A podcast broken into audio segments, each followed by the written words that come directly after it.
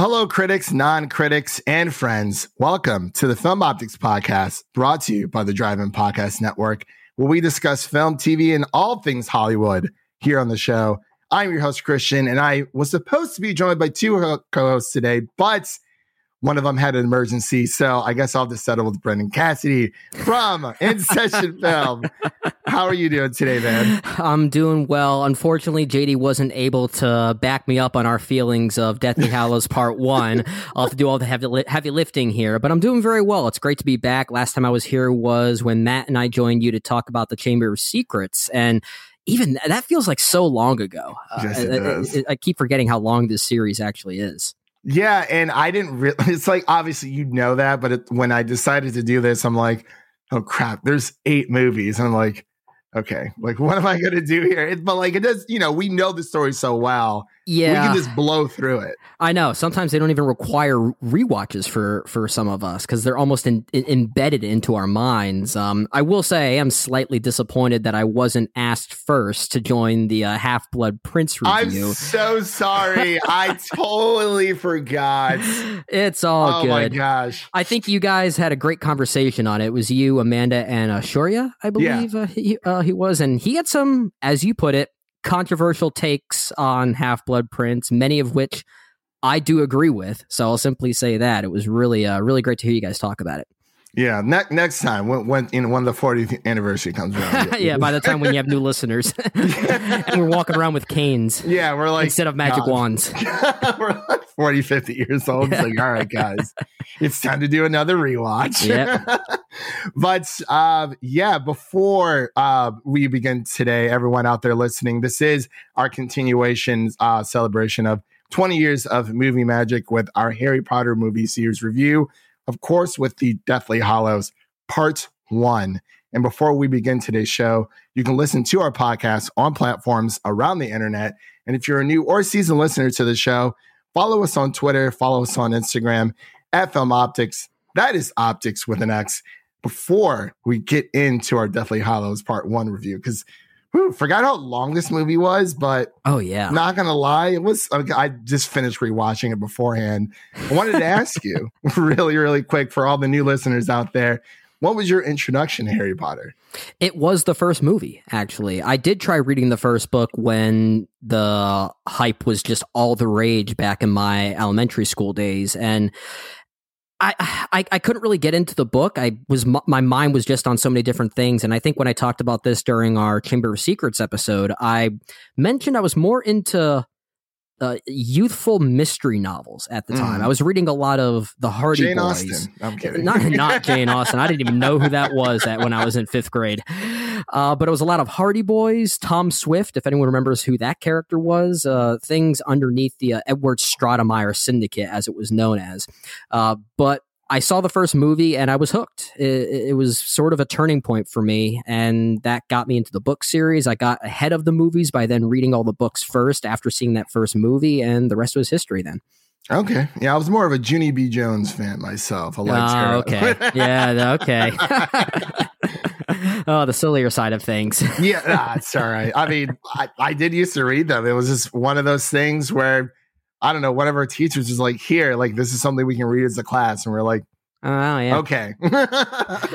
You know. all those all that stuff was fun at that time. I even read a little bit of Nancy Drew at that age. I did too, But again, yeah. that was all part of that same syndicate I mentioned earlier, and they were they were playful, they were fun, they were light. There weren't many stakes to it, but that's kind of what made them great for that age demographic. Yeah, yeah, yeah, yeah, definitely. And for those uh, listening, um, I was telling Brendan here, um, I was missing two of my Harry Potter books, and I think I kind of mentioned this on the Half Blood Prince review. But uh, yeah, I, I don't agree with this whole. I mean, obviously, Harry Potter is a young adult fantasy. Mhm. I don't think they should be in like the kid kid section. No, I think that's too superficial. Uh, Yeah. I, I, I, there are. I mean, fr- from a from a from a superficial standpoint, they are perhaps age appropriate for younger audiences. All seven books, but I there are underlying themes that are a bit uh, challenging. I'll simply Mhm. say, maybe not inappropriate, but challenging, A- and that's something I really like about these stories. Yeah, definitely. And I've always gravitated towards like the young um fan, like the young adult fantasy. I mean, I'm a big fan of the uh, Golden Compass okay. books as well. Um, so it's you know, and I mean, The Witcher is a little bit more mature, but of course, then you get into things like Game of Thrones and mm-hmm. things of mm-hmm. that nature, like Shadow and Bone, things things like that. But yeah, I just I've always gravitated towards that. I haven't honestly sure. expanded my like like novel interests to a lot of other things because I kind of just stick to it's, what I know. It, it's it's kind of fun to do that at the same time. Whenever you go to I don't know, even like a Barnes and Noble, for instance, you kind of find yourself going down this novel rabbit hole of sorts. Uh, and at least with someone like me, my eyes are sometimes bigger than my stomach when it comes to buying books that I just don't have time to read. I'm trying to get into a lot of classic science fiction lately. I actually just read some Arthur C. Clarke. I'm reading a little bit of Robert Heinlein right now. And but that stuff is so dense that you sometimes have to reread chapters just to understand what you just read the first time. but I kind of like that. I think it's really intriguing. Yeah, I mean it's it's like you know watching I don't know Dune Part One again because I had to watch mm. it again. Yeah. I enjoyed it the first time, but I wanted to watch it again to understand the lore. Or it's like it's kind of like telling someone, "Oh, you should watch Game of Thrones." You know darn well they're not going to pick up on everything the first watch. right, it definitely requires a rewatch. So I I do like stories like that for sure. Yeah, and speaking of Dune, that is when I am going to try and read at some point. Ooh. Hopefully before part two comes out. Um, after, honestly, what what provoked me was hearing how Denis Villeneuve wants to maybe turn it into a trilogy and make that third part be Dune Messiah, the second novel in Frank Herbert's series. And hearing that, I thought, okay, this might be fun to try and get ahead of the game, just to see how it feels to see something that's really big like this, but sort of know the backstory beforehand, so I can judge it in a different lens. Yeah, yeah, that that's actually a really good point because I I thought that he was going to turn the first book into three parts and then do Dune Messiah, but I yeah. guess it just depends because much like Harry Potter Part One and Part Two, which kind of started this whole you know book series trend, we see it with, of course, with Twilight. We saw it with um, Hunger Games as well. Mm-hmm. So it, it really does work. So, are you ready to get into our Deathly Hallows Part 1 review. Oh, yes, man, I am. All right, ladies and gentlemen, we will be right back with our Harry Potter and the Deathly Hallows Part 1 review right after this short break. What's wrong? Wrong? Nothing's wrong. Not according to you, anyway. Look, if you've got something to say, don't be shy. Spit it out. All right, I'll spit it out. But don't expect me to be grateful just because now there's another damn thing we've got to find. I thought you knew what you signed up for. Yeah, I thought I did too. Well, uh, I'm sorry, but I don't quite understand. What part of this isn't living up to your expectations? Did, did you think we were going to be staying in a five star hotel, finding a Horcrux every other day? You thought you'd be back with your mum by Christmas? I just thought, after all this time, we would have actually achieved something. I thought you knew what you were doing. I thought Dumbledore would have told you something worthwhile. I thought you had a plan. I told you everything Dumbledore told me. And in case you haven't noticed, we have found a Horcrux already. Yeah, and we're about as close to getting rid of it as we are to finding the rest of them, aren't we? Ron, please take. Please take the Horcrux. You wouldn't be saying any of this if you hadn't been wearing it all day. Do you know why I listen to that radio every night, dear? To make sure I don't hear Ginny's name. Or Fred. Or George. Or Mum. What oh, you think I'm not listening to? You think I don't know how this feels? Oh, you don't know how it feels! Your parents are dead! You have no family! Stop! Stop! Finally, go! Go then! All right, and we are back with our Harry Potter and the Deathly Hallows Part 1 review. Again, we got David Yates coming back to, you know, close out. He's he's been mm-hmm. working hard, very, very hard. And you know, we got Steve Kloves back as a writer, and of course, J.K. Rowling as the credited um, novelist of this amazing series. And if you don't know the stars by now, Daniel Radcliffe, Rupert Grint, Emma Watson, etc., etc. We have there's there's so much, and of course, now we actually found this out a few days ago. They're doing a 20 year celebration kind of like a reunion special. Yeah, Return to Hogwarts, I think it's called. Mm-hmm. Yeah, I. I almost screamed like a schoolgirl. I was like, "Oh my gosh, this is amazing!" like, I didn't think they would ever do anything like this. And I know Chris, Christopher Columbus has been very vocal about doing a cursed child. Oh, I'm not looking forward to that if that ends up I was happening. like? I'm of two minds with that. Now, if they are going to do Cursed Child, uh, as much as I love what Christopher Columbus did for the first Harry Potter film, especially, I don't know if he's the right director to take it on. Uh, but I, I mean, I like the idea that it comes full circle in some ways. My issue is I just don't care for that story. I, Yeah. I, I think the story of the Cursed Child, maybe it's better on stage. I never saw the play, but the story itself, I, I don't know. It, it gets into some of the things I think this uh, series has not dealt with very well. So I, I don't know. We'll see. It might be fun. Yeah, definitely. I mean, I know he's been very vocal about it, and he was kind of showing small little tidbits of the first movie, and especially how um, they got like all the letters into the Dursleys' house. It was like this giant yeah. like fan. Like there was no um, CGI whatsoever. They just hmm dumped a bunch of lighters and had this huge fan coming through the uh, chimney, which I thought was pretty cool. Yeah, that's really clever. I was like, wow, that's awesome. But yeah, um, we're here talking, you know, Deathly Hallows part part one. Uh, did you get a chance to rewatch it before the episode or now? Uh, I did about almost a month ago, maybe a few weeks ago. I watched it around Halloween, uh, and it wasn't on HBO Max. It was actually on. Um, I, I think they were playing them all on Freeform for a while, or or something. Yeah, uh, my girlfriend and I were doing some house sitting for her parents while they were visiting her brother's family, who also lives in Tennessee. Uh, they actually live in Knoxville, so we were doing some house sitting, also dog sitting, and they happened to be playing on TV, and we just kind of had them on in the background, but. Deathly Hallows Part One, I did pay more attention to. Just there's an artfulness to it that I'm sure we'll talk about. Yeah, absolutely. I, I, and you saying free for, form, God, that reminds me of the uh, the ABC family Harry Potter weekends. This- I still was- like to call it ABC Family. I know, like year round, like they always had the Harry Potter uh, weekend thing going on. People would just Mhm. gather around. If you didn't have it on DVD or any kind of home video, that's that's where you watched it. But yeah, um, I definitely got a chance to rewatch um, part one, as I said earlier, and you know, I um, as I've said before, you know, I do watch these yearly, and when it comes to part one of Deathly Hallows, like it, it came out when I was in my last year of high school. as a senior, so Okay. 2010, and you know that's that's the height the height of Harry Potter, like for everyone Yeah. in that age bracket. And I I really just like how there's you know as obviously these films go on more maturity to them, but you really just start to get the sense between Half Blood Prince and even sometimes with Order of the Phoenix, like how serious and dark everything just kind of it just happens all around you know? Like the first opening scene it's you know everyone leaving their homes. You have hermione um essentially erasing her parents mind which is kind of Yeah. it's just it's very depressing because you know she she's sacrificing so much. Everyone in harry's life is sacrificing so much saying okay you know this is the beginning of the end.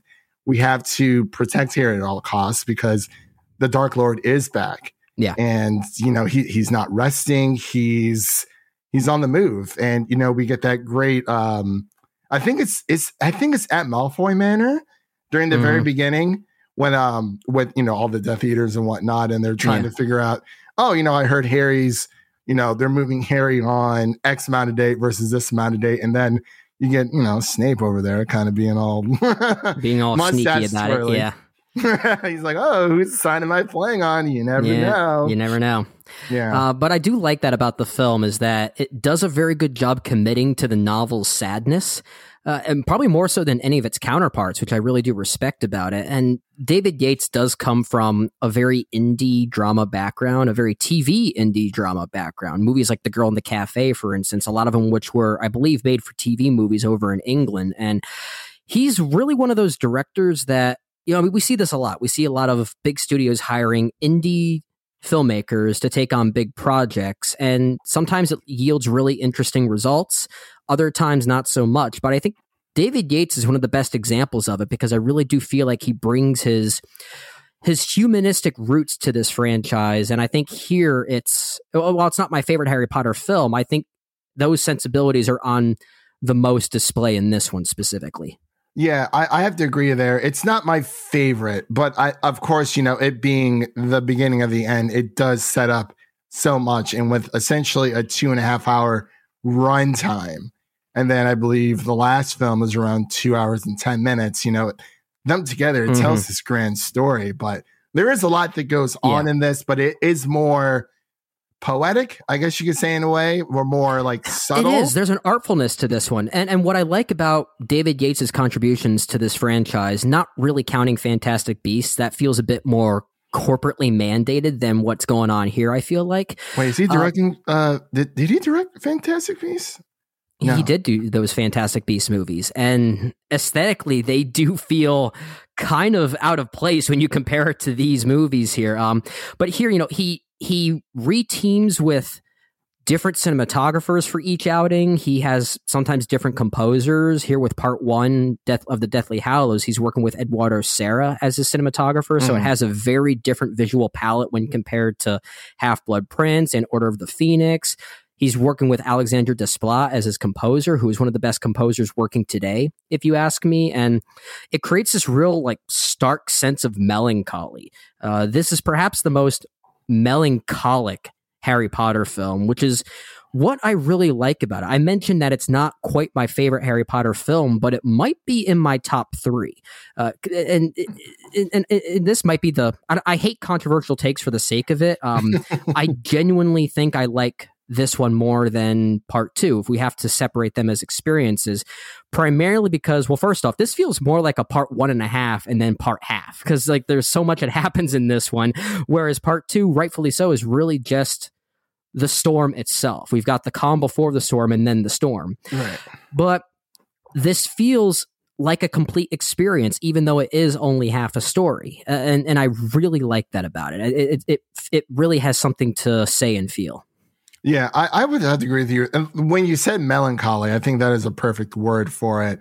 Um, with it's it's more of I believe we were talking about Batman the other day between Mhm. uh, Batman Begins and The Dark Knight. I kind of see where for Deathly Hallows Part One, like you said, the calm before the storm. Part two is the more quote unquote entertaining bits. Yeah, and, and on, honestly, if that was more what this movie as as a whole was going for, I don't think it would have worked all that well. Uh, we we have this column to set up the devastation that we're going to get in part two, and this is honestly one of those cases where I feel like what they're doing here as a film actually helps surpass some of the things in the novel. I feel like the novel was really J.K. Rowling so desperate to wrap this up that she just starts killing characters off left and right. And I honestly didn't really get much of a chance to feel anything for them. At least with this cinematic experience, this version, I feel the weight of those, those deaths a lot more heavily. And I think it's because they really take their time to relish in that sense of melancholy in this specific part here. Yeah, I yeah. What I with again, I definitely agree with you on the whole J.K. Rowling thing as well. It's it you know during the time of the book, you know, it was um everyone obviously wanted to know how it ended, and Mm-hmm. you know, there's there's this huge her just like even even with like Mad Eye, like um in the movie, obviously, like you see him for I don't know, maybe five six minutes as they're Mhm. trying to transport Harry Yeah. um to the Weasleys, and you know they just say, "Oh, like he's dead," and then um I think that was the only character out of all of them that kind of essentially died during the very beginning to show obviously how serious everything is. and really off screen as well. Now, most characters in this uh, in these two outings, part one and part two, respectively, do technically die off screen, but we actually see the ramifications of them in part two. Mad Eye Moody's death is kind of uh, like instantaneous and abrupt, and that's kind of what makes it weirdly more devastating. And and, and kudos to Brendan Gleeson for only having what like uh, four or five minutes of screen time, as you said, and yet he still makes him a compelling presence. What does he say when he first walks into Privet Drive? Something like, like, yeah, he's he's gorgeous. Why don't we try and you know just pray all over him until someone comes and murders him? It's like like the, he he still he still gives this character a bit of a I don't want to say an arc, but enough personality uh, for us to feel something bad when he actually croaks. he he really like I mean he also obviously he pushes the uh the story forward because you know he's he's not a very sentimental person as you can Right. definitely tell and like Hagrid's like oh you know I'm the person who brought you here and only be right for you know me to be the one to take her away. And he's like, yeah, yeah, yeah. Like, like let's let's move it. Let's go on. Let you know the Dark Lord's out there and whatnot. And it, it really is kind of like you know once they hit the Weasleys, where you know they're trying to essentially inter- interrogate each other. Yeah. Um, you know, during that transport and R.I.P. to Hagrid, course. Mhm. Um, that that one, yeah, that, one that one was hard. That was like the only on-screen death we got. Like I pretty know, much. and it's for someone. I don't want to say someone, but for a character as innocent as Hedwig, it's it's like there's nothing you can do about it. Yeah. And I, I really just like the uh you know, it really just again pushes the before like the whole melancholy thing comes when during the very beginning where everyone's kind of just on edge and it's like, um, Mm-hmm. isn't school supposed to be starting so, soon? And then Mm-hmm. of course you have Harry who's not of age yet because he's like essentially like the baby out of all of his friends. And so it's like, oh, you know, you still have the trace on you. You can only use certain magical items like a broom Yeah. that, you know, aren't traceable, which they never really mentioned before in yeah. the movies, you know, like in the in the previous movies at least. hmm Yeah, this one does avoid certain things that are very expository. Uh, it's something I actually noticed as I was rewatching all these movies uh, in preparation for these conversations here was how expository some of the dialogue was in the first half of the of this entire franchise, and then Order of the Phoenix comes along. You get a new director. You also get a new screenwriter, Michael Rosenberg, for that one. And I think it actually yields the best script in the entire franchise because it focuses more on dialogue rather than plot points. And then you bring Steve Kloves back for Half Blood Prince, and it's like something awoke in him. He's like all of a sudden he's writing dialogue for character rather than plot. And I think that extends all the way through Death to, to Deathly Hallows parts one and two. So it avoids certain plot points perhaps two very confusing results, and that's maybe some minor issues I have with it. But the way characters talk to one another, I think, is really where this one works best, such as forgetting to celebrate Harry's birthday. You know, little things like that. You don't need it, but it's kind of what's requ- what's required for these characters to interact and grow as this franchise goes. Yeah, and even with um, you know, when when Harry and um Hermione after the big fight uh, with uh, with Ron, as as we heard earlier, I was like, man, Mhm. this is. I'm like, this is longer than I remembered. I'm like, yeah, it's whatever.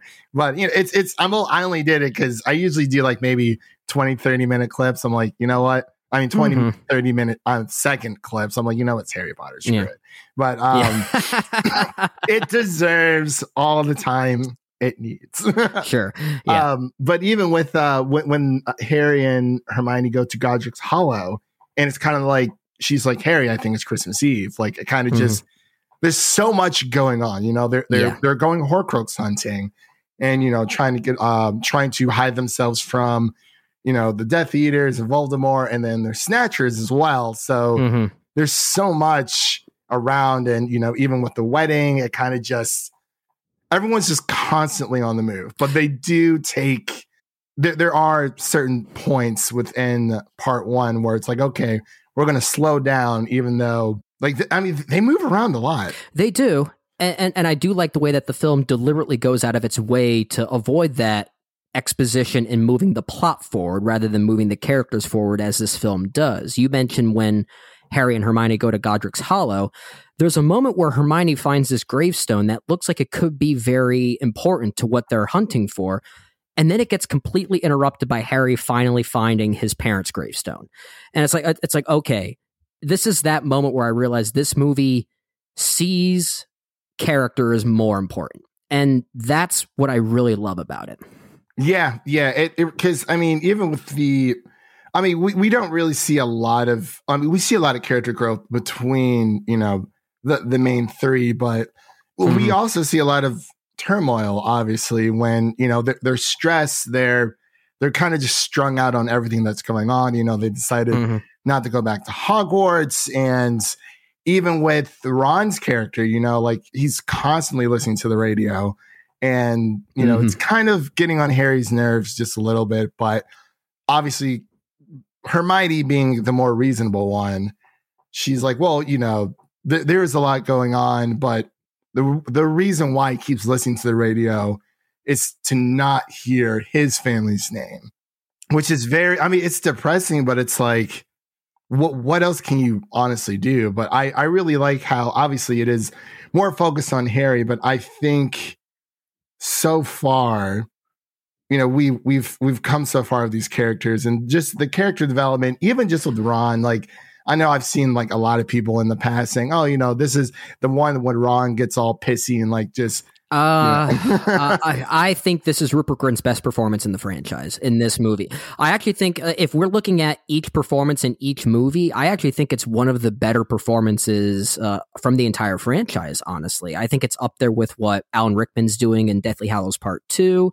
It's up there with what Tom Felton was doing in Half Blood Prince. I think those are probably the three perfor- individual performances from individual movies that I go to most often when I think, okay, should anything from a from a performance standpoint in these movies have garnered at least some awards consideration? Maybe not guaranteed nominations, but seriously contemplate on it.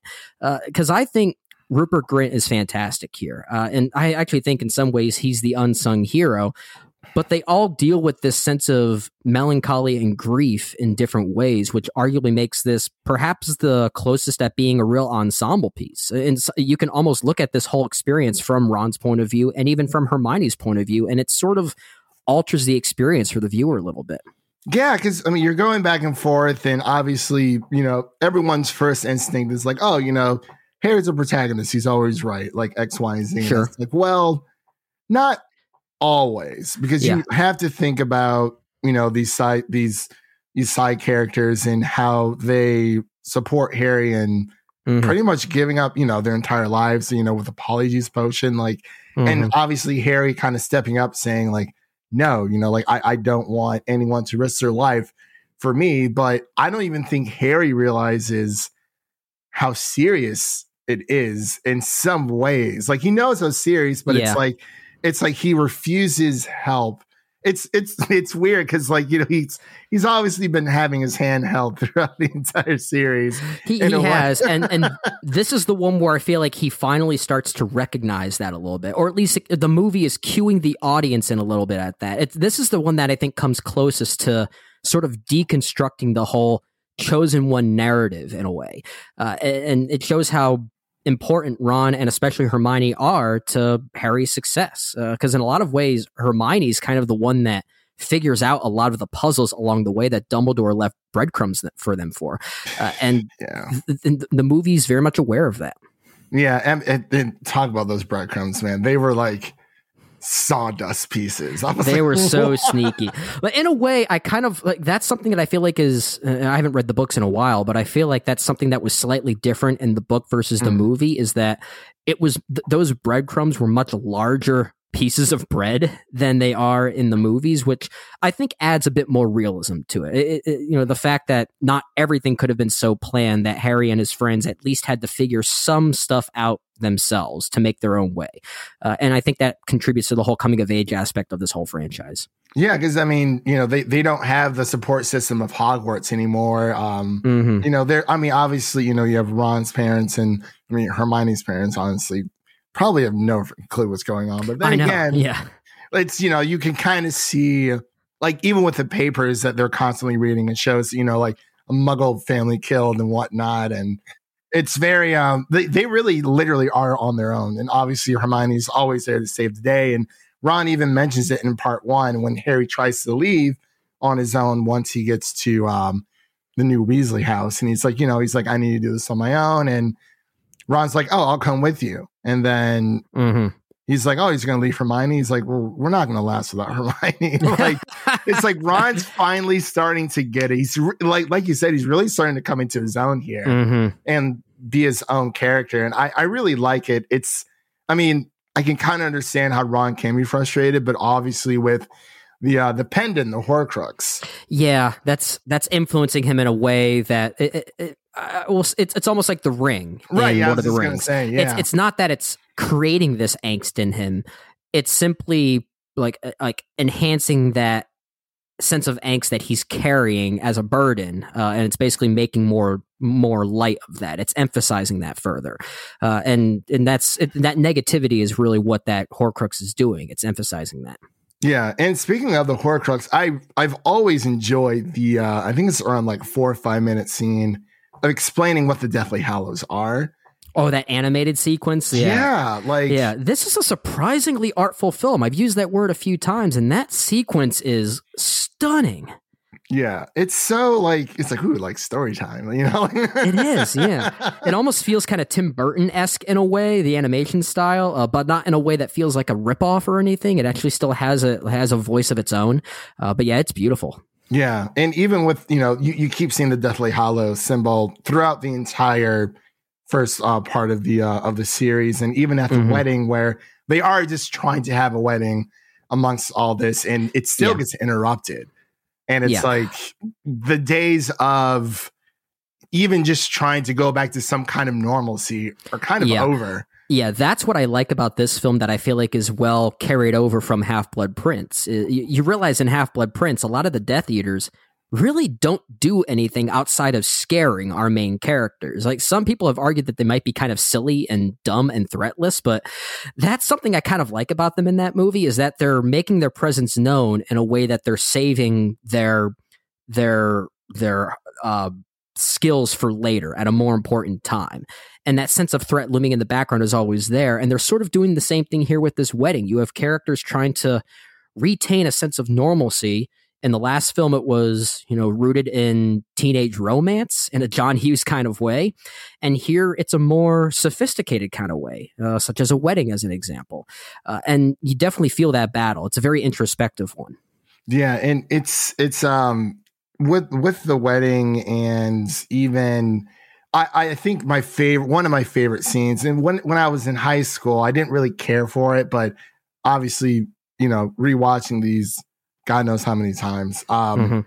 the um just just the scene between Harry and Hermione after Ron has left when they're The kind of dance just just The- dancing and it shows how it just shows you know they they address in half blood prince about you know the relationship between um hermione and harry because dumbledore was asking him and he's like oh no you know like we're just friends and this really Mhm. kind of everyone's like well i don't know you know whatever whatever this really solidified it because obviously like you know ron is the man who, who the friend who got out of the friend zone essentially the boy who Mhm. got out of the Yeah. friend zone and you know she hermione obviously has those strong feelings for ron but it, i really just like how even you know they're they're both stressed out you know ron's gone they have no clue where to find um the sword of gryffindor number one after Mhm. they um you know received um their last uh after um dumbledore's uh, last wi- willing uh, testament there and Yeah.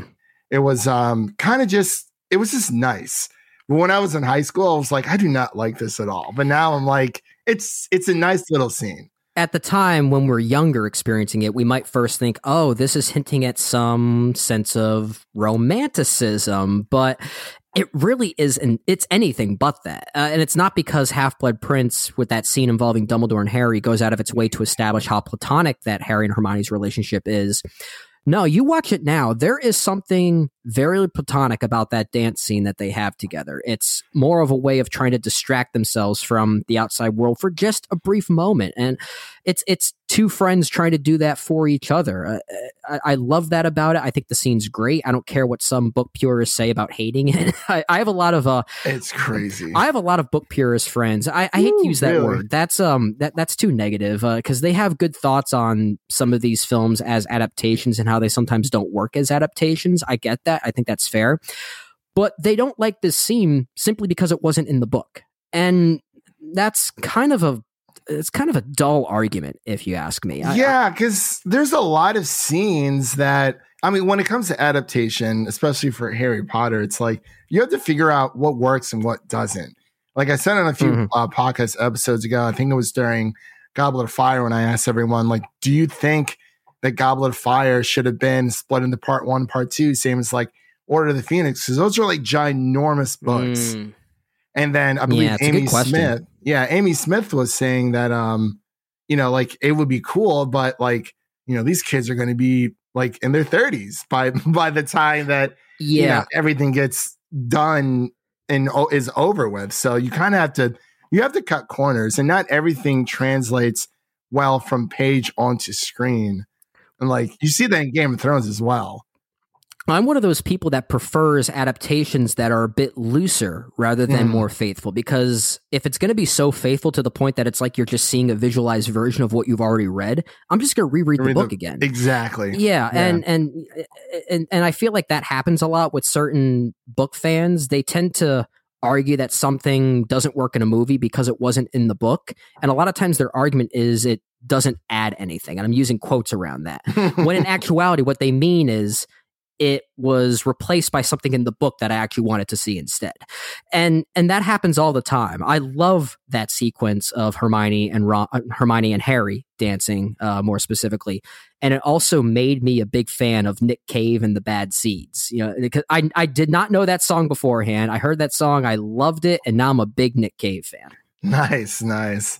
Yeah, and it's it's so um I mean and, and it's been a while since I've reread the books myself, so I'm trying to figure out what was actually mentioned, but I just I just really enjoy how the adaptations have been because I have so many friends who've never even read the books who are big Harry Potter fans, and that's totally fine. It just I mean, even uh, my friend Amanda, she didn't get into Harry Potter until like later, later. Like Yeah. so it's like, I mean, it is what it is, but even with like ah, Hunger Games, things like that, people are like, Mhm. oh, well, you know, X, Y, and Z didn't uh, happen in the movie, therefore it's bad. And I mean, I I read the Giver book when I was in. Um, it's such a good book. I love that book so much. it was much. so good, but I mean, I didn't care too much for the movie. But I'm like, you know, it's an adaptation. Maybe Mm. this medium of the story isn't for me. Yeah, yeah, I get that. I love that book so much. I, I would actually like to read that one again at some point, just ju- just just for something fun, a little bit lighter, and a little bit more easier to to digest. Uh, but as far as the Harry Potter franchise working as adaptations, I think for the most part they do a great job. In some cases, I've actually preferred the films over their book counterparts. Sometimes Uh, I do too. Yeah. Yeah, like I, I, I, a lot of them that were helmed by David Yates. I've actually preferred those films over their book counterparts because I think he's able to simplify a lot of things. I think about the Order of the Phoenix, for instance. That book, I think, is it's just so discombobulated. If you ask me, it's it's so long to the point that I feel like every subplot feels equally as important. And I don't think that should be the case. The movie rightfully focuses more on Harry's desire to become more of a leader for his fellow peers, the conflict with uh, Dolores Umbridge. So I think the movie does a better job centralizing those things. Uh, Yeah. and, and I think that's an example of one that surpasses its book counterpart. Oh, for sure. And um it, it's it, I so I actually did a um I did a book report on the Order of the Phoenix when it first came out. Mm-hmm. I failed it so hard. Oh my gosh, really? There was so much. And I can't remember exactly what the assignment was, but it was essentially like a review of the book. And okay. my my teacher, she was like, Are you sure? I'm like, I can do it. I can do it. I can do it. I can do it. Ah, I I bombed it so hard. Like I because Oh, there's man, so much in that book. And it's like, like you said, with all the little subplots and whatnot, and like it kind of felt like I was like reading like a George R. R. Martin film uh, book in a way, but it's like with mhm. him, it's more everything's there for a reason. But I, I don't know. It, maybe it was just too much for everything that was happening in Harry Potter at the yeah, time. it, it almost it almost felt as if that J.K. Rowling realized that each book she's been writing has been getting longer and longer and longer, so she had to somehow find a way to keep that trajectory going. And I think in the case of Order of the Phoenix, the book, I think that worked against her. I actually think it works very well in Goblet of Fire. That's one of my favorite books in the franchise. Same. Uh, or series. I, it, I'll call it series for novels. I think that's a better term for it. Mm. Uh, but I think that one rightfully earns its almost Bible like length. Uh, and, and it tells a great story in the process, too.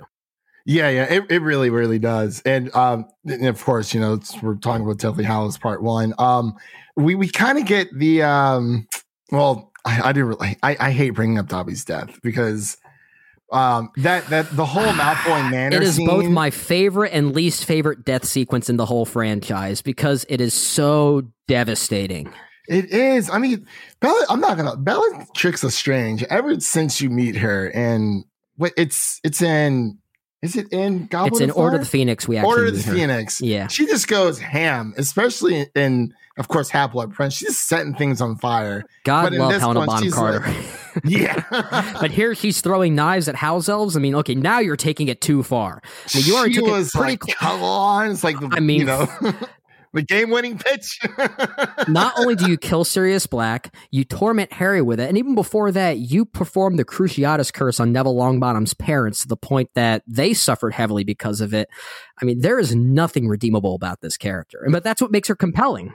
Yeah. And she, she carves mudblood into uh, Hermione's arm for Oh one. gosh, yeah. Yeah, so it's I I, I really like because when I was rewatching it, I was like, okay, like I know X, Y, and Z happens, and you know when between Ron coming back for part one and him, you know, kind of just I guess in a way cooling off, you know, when they Mhm. finally find um destroy the pendant. So as of right now, the diary's been destroyed, and then Voldemort's mother's ring's been destroyed hmm and then we have the pendant.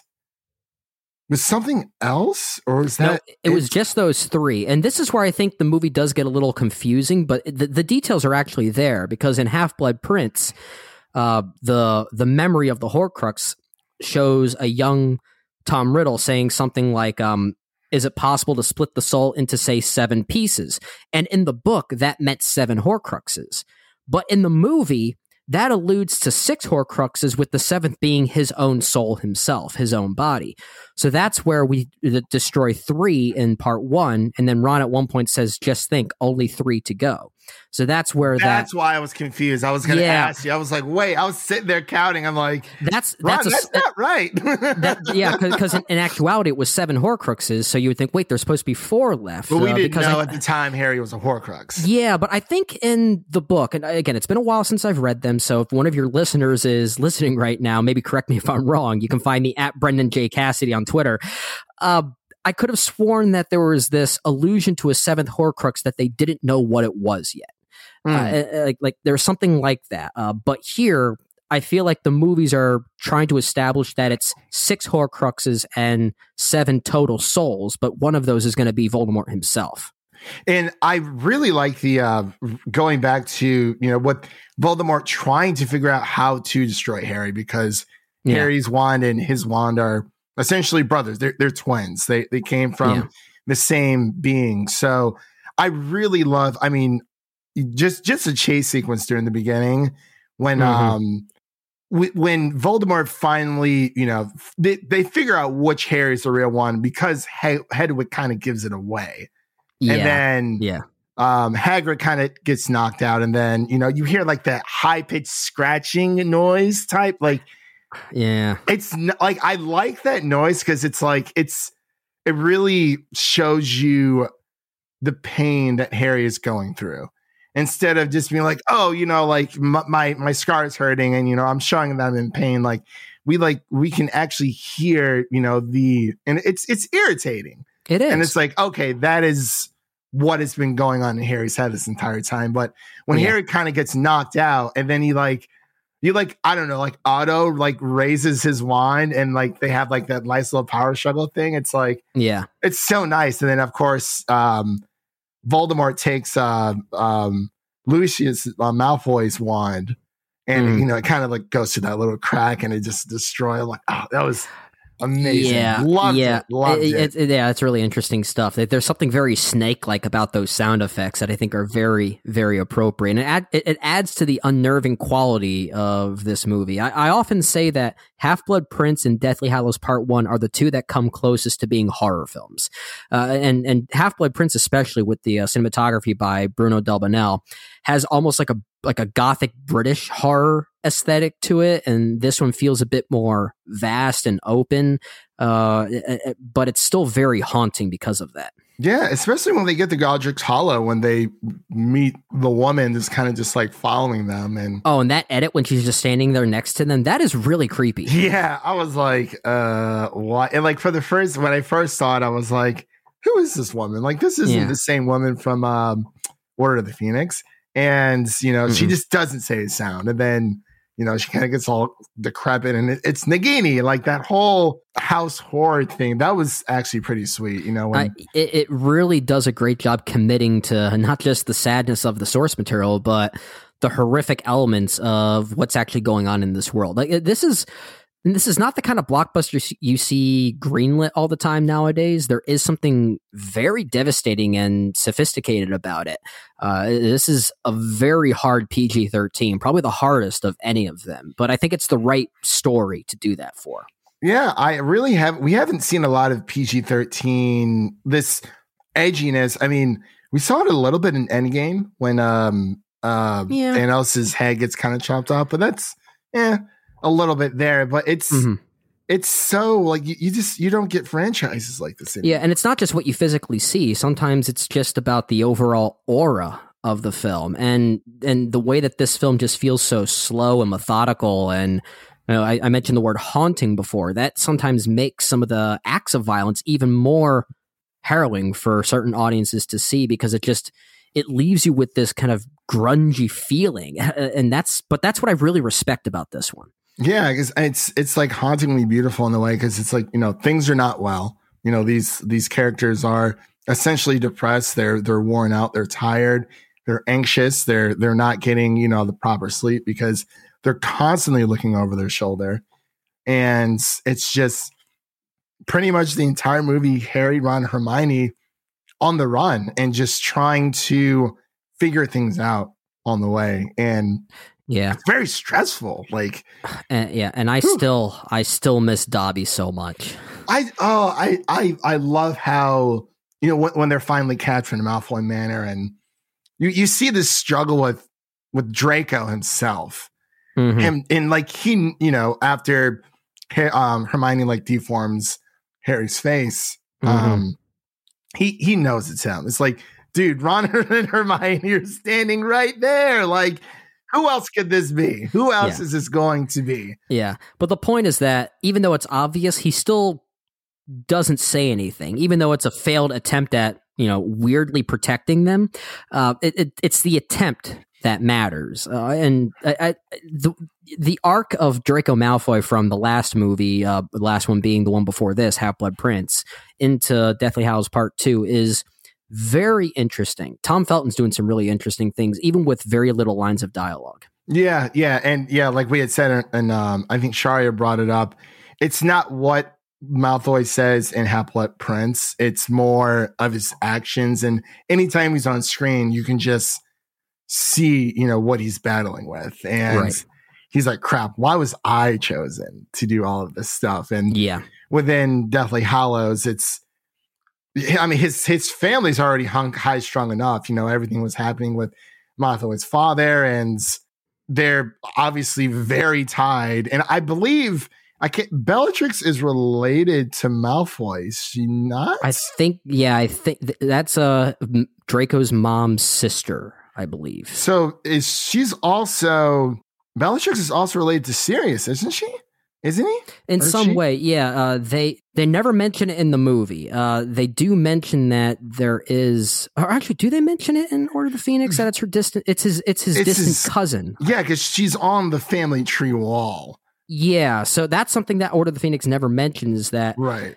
uh, it well they at least show it, they alludes- they show it, they allude to it when we find out that Bellatrix Lestrange is also related to the Malfoys, and that's how Sirius is also related to the Malfoys in a in some way. Yeah. But the movies don't directly say that, if I'm not mistaken. Right. No, no, no. They they don't. They like you said, they do allude to it. And I was drawing a blank because I was like, oh yeah, you know, that's she's Malfoy's sister, but I'm like, she's Mhm. also related to Sirius in some way, shape, or form. Yeah, I think that's Draco's aunt. Yeah, I, I, I- Yeah. yeah. Uh, again, listeners, correct me if I'm wrong. It's been a while since I've uh, read all of this stuff, and I think a lot of that's more elaborated on in the novels. Yeah. And uh, as much as I like, if I could, I would like reread them every single year. It's just all these movies, man. I swear, it's like, and, it's award season. It's like my friends like, oh, have you checked checked out Arcane yet? I'm like, no, but I want to.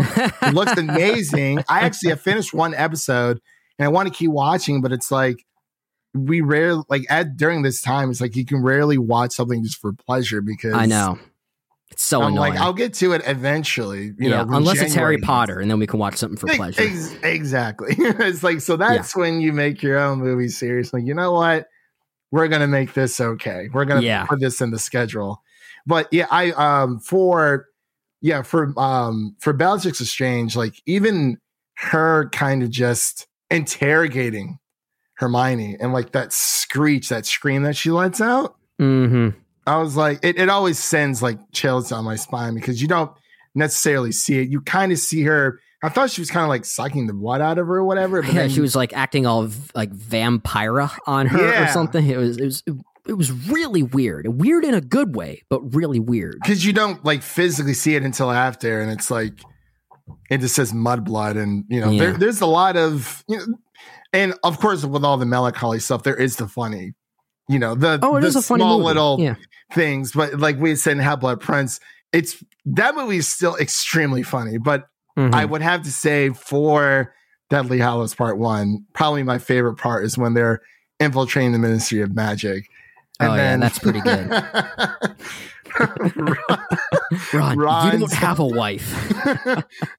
what am I gonna do? My wife's all alone downstairs. I often think about the actors who have to play these other characters, but still in, in as these characters they were hired to play in the first place. It's like this weird concoction. How awkward that must be on set.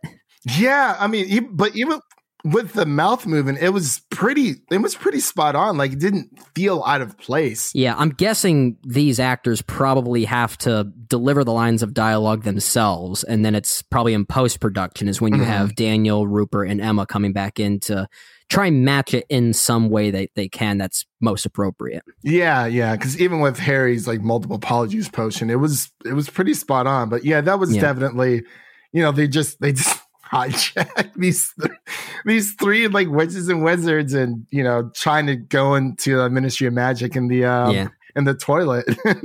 Oh and gosh, it's so whimsical. It's so he's like, weird, it's but I bloody love it. disgusting. I'm like, yeah, it is. and, and that's and that's what I like about these movies, especially when David Yates came on board, is that he was there are certain movies in this franchise that got either more whimsical and some a bit more grounded, but David Mhm. Yates I think did a great job kind of bridging those two tones and aesthetics together in a way that really felt seamless. And Oh, I think this one and Half Blood Prince, Order of the Phoenix as well, they they even part two, Deathly Hallows Part Two, even despite that being mostly spectacle, these all do that very well.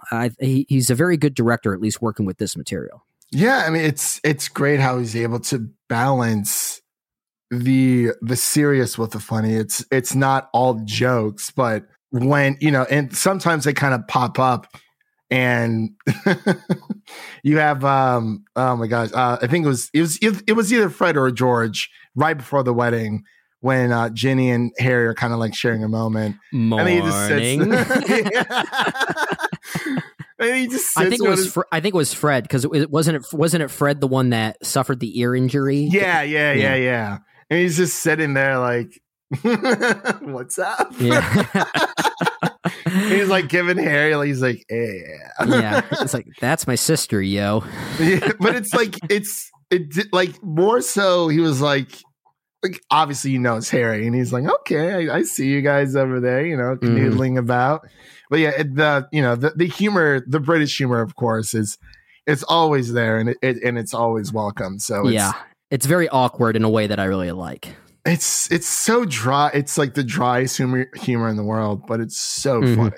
hmm It really is. Gotta gotta love it. But um, yeah. Um, sorry, my voice is kind of giving out here, but I wanted to uh, throw it back to you to see if there was anything else you wanted to bring up for our Deathly Hallows Part One review before we close out. I will say a few things. This is the one. I, I get that it's a long movie. There's so much to cram in already, but have you seen the uh, deleted scenes for this one specifically? I, I have um, one in particular was the extended scene with Dudley during the very beginning. Yeah, there's also the extended scene with um uh Aunt Petunia. That's Uh, right. yeah. Yeah. There's also the one moment that uh, Harry, Ron, and Hermione have in the tent where Ron realizes the name Voldemort is taboo. That if they say it, that's what triggers people to know where they are. Um, That's right. yeah. So there's there are little things like that that I kind of wish I really wish that this movie found a way to include them. Uh, it- it's not not that it's messy or anything without it, but some of those sequences, especially with the uh, the Dursley saying goodbye to them, like that's a really tender scene that Harry has with Dudley when he says, "You're not a wa- I don't think you're a waste of space." Uh, and I wish they were able to find some way to make it work. I, I don't know why. Maybe there was some post production issues that you know prevented that from happening. Uh, but I, I wanted to make note of that. That I feel like this is the one that has the biggest fault in foregoing certain things that I really wish made it into the final cut. Yeah, because we don't really see a lot of um there's not a lot of extended cuts for this. I think there is one for Sorcerer's Stone and for Chamber of Secrets, but it's only like an extra scene or two. Yeah, there is. If you watch it on television, this one specifically, some of those sequences, like the one where Harry and Aunt Petunia have together in the house before they say goodbye, that's in the extended cut on television. Uh, oh, yeah, okay. it, it wasn't in the theatrical cut, if I'm not mistaken, uh, where she says, um, "You didn't just lose a mother that night; I lost a sister." Uh, and I think that's a great scene. Uh, but Mm. that one, I like, the work had already been done. I feel like that one was way easier to reinsert in post production. Uh, um, but some of these other ones were just too unfinished. Uh, but yeah, some of these did make it into some extended cut on television. I don't know if it exists anywhere physically. Yeah, I don't think it does either because they just re-released. I mean, it uh, even though you know we're celebrating 20 years of magic, it's they, they've really been pushing obviously the first film because it's the 20th anniversary of the first film. Yeah. which you know it's fine, but obviously you know you when it comes to Harry Potter, you can't just you can't just watch one. You can't. No. You got to gotta watch, them all. them all. and, and unfortunately, you notice some of these little small things that you can nitpick. Uh, and even if you want to call them nitpicks, I don't even know if that's a fair word for it. But I often think about at the end at Malfoy Manor, that final confrontation before the end of the movie. We find out that, well, we find this out in part two, that the way that Harry earns the right to the Elder Wand is because he disarms Malfoy in Malfoy Mhm. Manor. But here, if you notice, the way he disarms him is by simply just running up to him and grabbing his wand. Yeah, which I don't think is right. I, I, I, that that that feels like like morally incorrect. I just I don't buy that the Elder Wand would change its allegiance for an action like that. it's like, hey, bro, you fought me for it. yeah, yeah. So that's a little. I think that was a little clumsy. Uh, just the way that that's executed. Yeah, yeah, obviously, yeah. When within the uh the books, I'm sure it's like I said, it's it's been a while, and I I really it is like even this this rewatch series has been edging me to just re reread the books again, but it's Sure. like I just don't have any. Like I started uh rewatch uh rereading um the Golden Compass, Okay. got halfway through, and then I started reading one of the Witcher books. And I got a little halfway wow. through, so I'm like, I I have all this unfinished stuff, so I'm like. There's, there's never enough time in the day. There's never enough time, but if there's ever a bright side, you're never going to run out of material to en- and entertain yourself with. That that is very true. It's like I have it for when I'm bored. For when Yeah. I need it, it's there. I mean, It's I always have Harry there. Potter books on audio, so it's Yeah. Okay. it's it's great stuff. You know, I Yeah. I, I just love you know experiencing it in different in different ways for sure. Mhm. Yeah, it's um, but yeah, pretty much. Uh, I guess closing thoughts for me. Uh, R.I.P. Dobby again. Yeah. It really just kills me every time.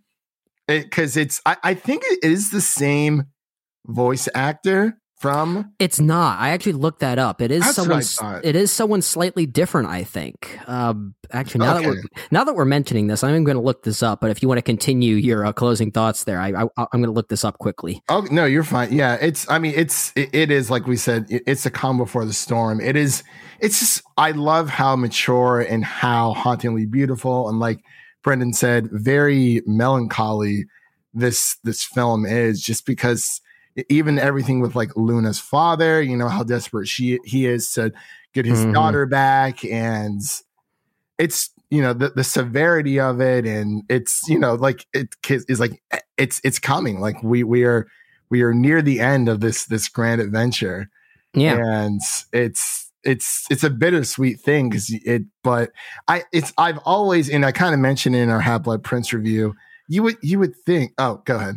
It was the same actor for, Was? uh, for, for Dobby. It, apparently, it was Toby Jones for both uh, Chamber of Secrets and uh, Deathly Hallows Part One. Where I was getting confused was that we actually get a different actor playing um, uh, the Goblin from Gringotts.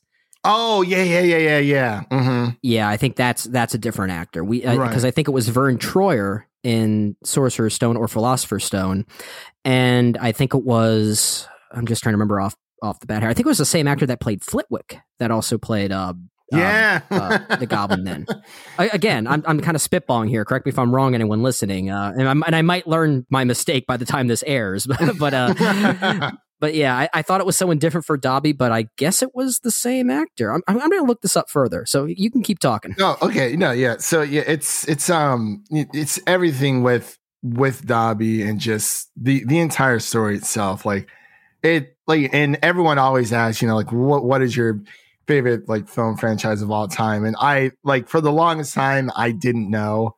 Cause I mean obviously Harry Potter I've always rewatched, but it's like I didn't know what they meant by favorite. Was it the one that I can kind of just turn on in the background and do whatever, whatever? Or is it just the one that I thoroughly just enjoy the adventure? But you know, after weeks and weeks of re, you know, reviewing these on the podcast, like, I mean, Harry Potter's always been there for me. So it, Yeah. it is unequivocally Harry Potter 100% with, with all of its flaws. Um, Oh and yeah, every, you know, it's, but it's, they're not so- perfect, but that's fine. Yeah, and I mean, what unless you're Lord of the Rings, what what film what film franchise what film franchise is to be completely honest with you, but you know, just just the loving care you know J.K. has brought you know into so many people's lives when Mhm. it, it's just you know I've I've known a lot of people who've gone through a tough time, and you know Harry Potter was was kind of there to you know comfort them and um, get you know h- help them get through those uh those tough times. But you know definitely Hallows Part One is it is we're we're, we're near the end. It's Yeah. um every time it's it just it kills me every time. I just It- I love how grand and just it's it's a very daunting film, but it's also very beautiful because It is very beautiful. Like the cinematography here is gorgeous. It's one of the best looking Harry Potter films, if you ask me. oh for sure. Yeah, uh, and I love that th- they're very artful. They take themselves very seriously, despite them being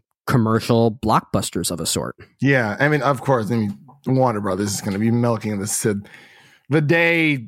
I don't know, but you know, we're getting Mhm. a 20 uh, 20th anniversary um type cele- reunion type celebration thing. So, um, I was so I read into it. I mean, it's a lot of people are going to be involved in this, but I don't believe J.K. Rowling will be there um, for recent events. excuse Sure. me, within these past uh, few years, honestly, and for probably probably just for the best, to be completely honest. So it's Mhm.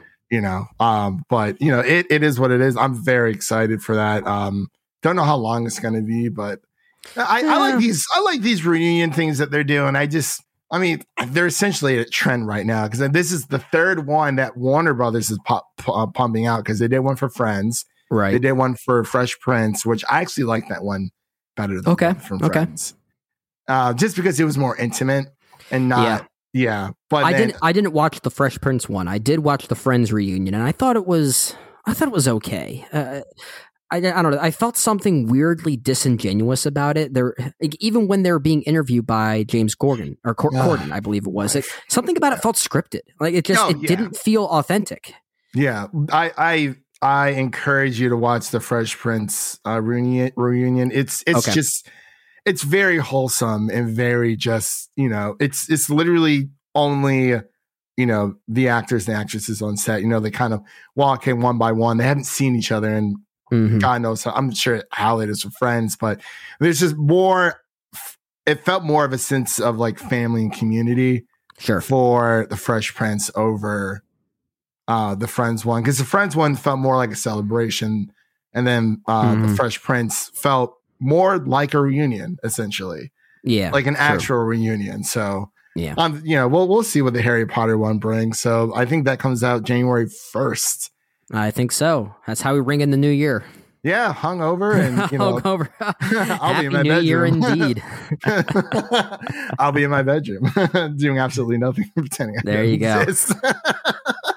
but um, my gosh, you know, it's sad that JD wasn't here with us to help us close out. But hey, you know, Yeah. um, I believe he's going to be on for part two.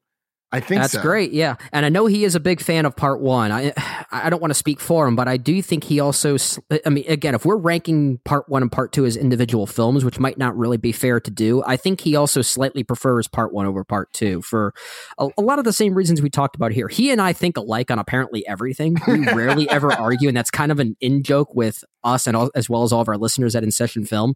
Uh, but in this case, I think he and I are kind of in sync on Deathly Hallows Part One. Okay. Actually, so I lied. It's Jay Ledbetter. Oh, the other Not- Jay. Not JD. See, I'm getting everyone's name. I called you JD on the other podcast. It's crazy. Yeah, it's Are you getting Ryan for that one as well? yeah. So it's Ryan J Ledbetter. I told him he's going to come on this podcast and talk Harry. It, it would be a huge disservice not to have him on because I know he's a big. Yeah. Harry Potter fan. Because well. yeah, because you had Ryan on as well at least once. It was for Prisoner of Azkaban, right? Yeah. Jay was supposed to come on for ooh, I think it was Order of the Phoenix.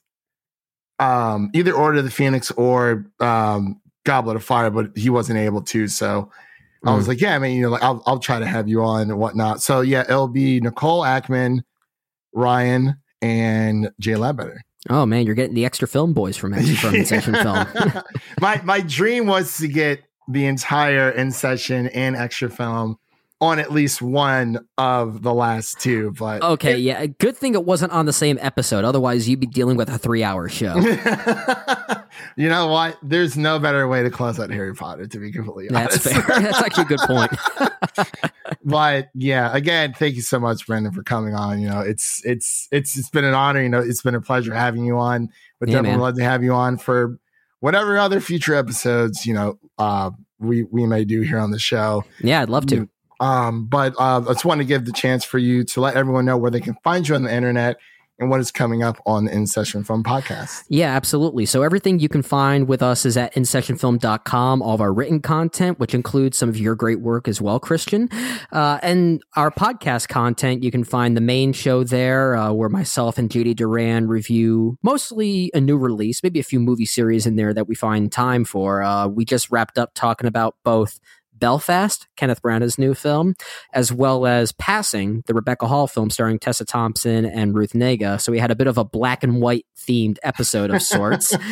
um, this weekend, we're planning on talking about King Richard, which should be a lot of fun. We're getting heavily in the swing of Oscar season. So that's what you can find there on the main show with myself and JD Duran.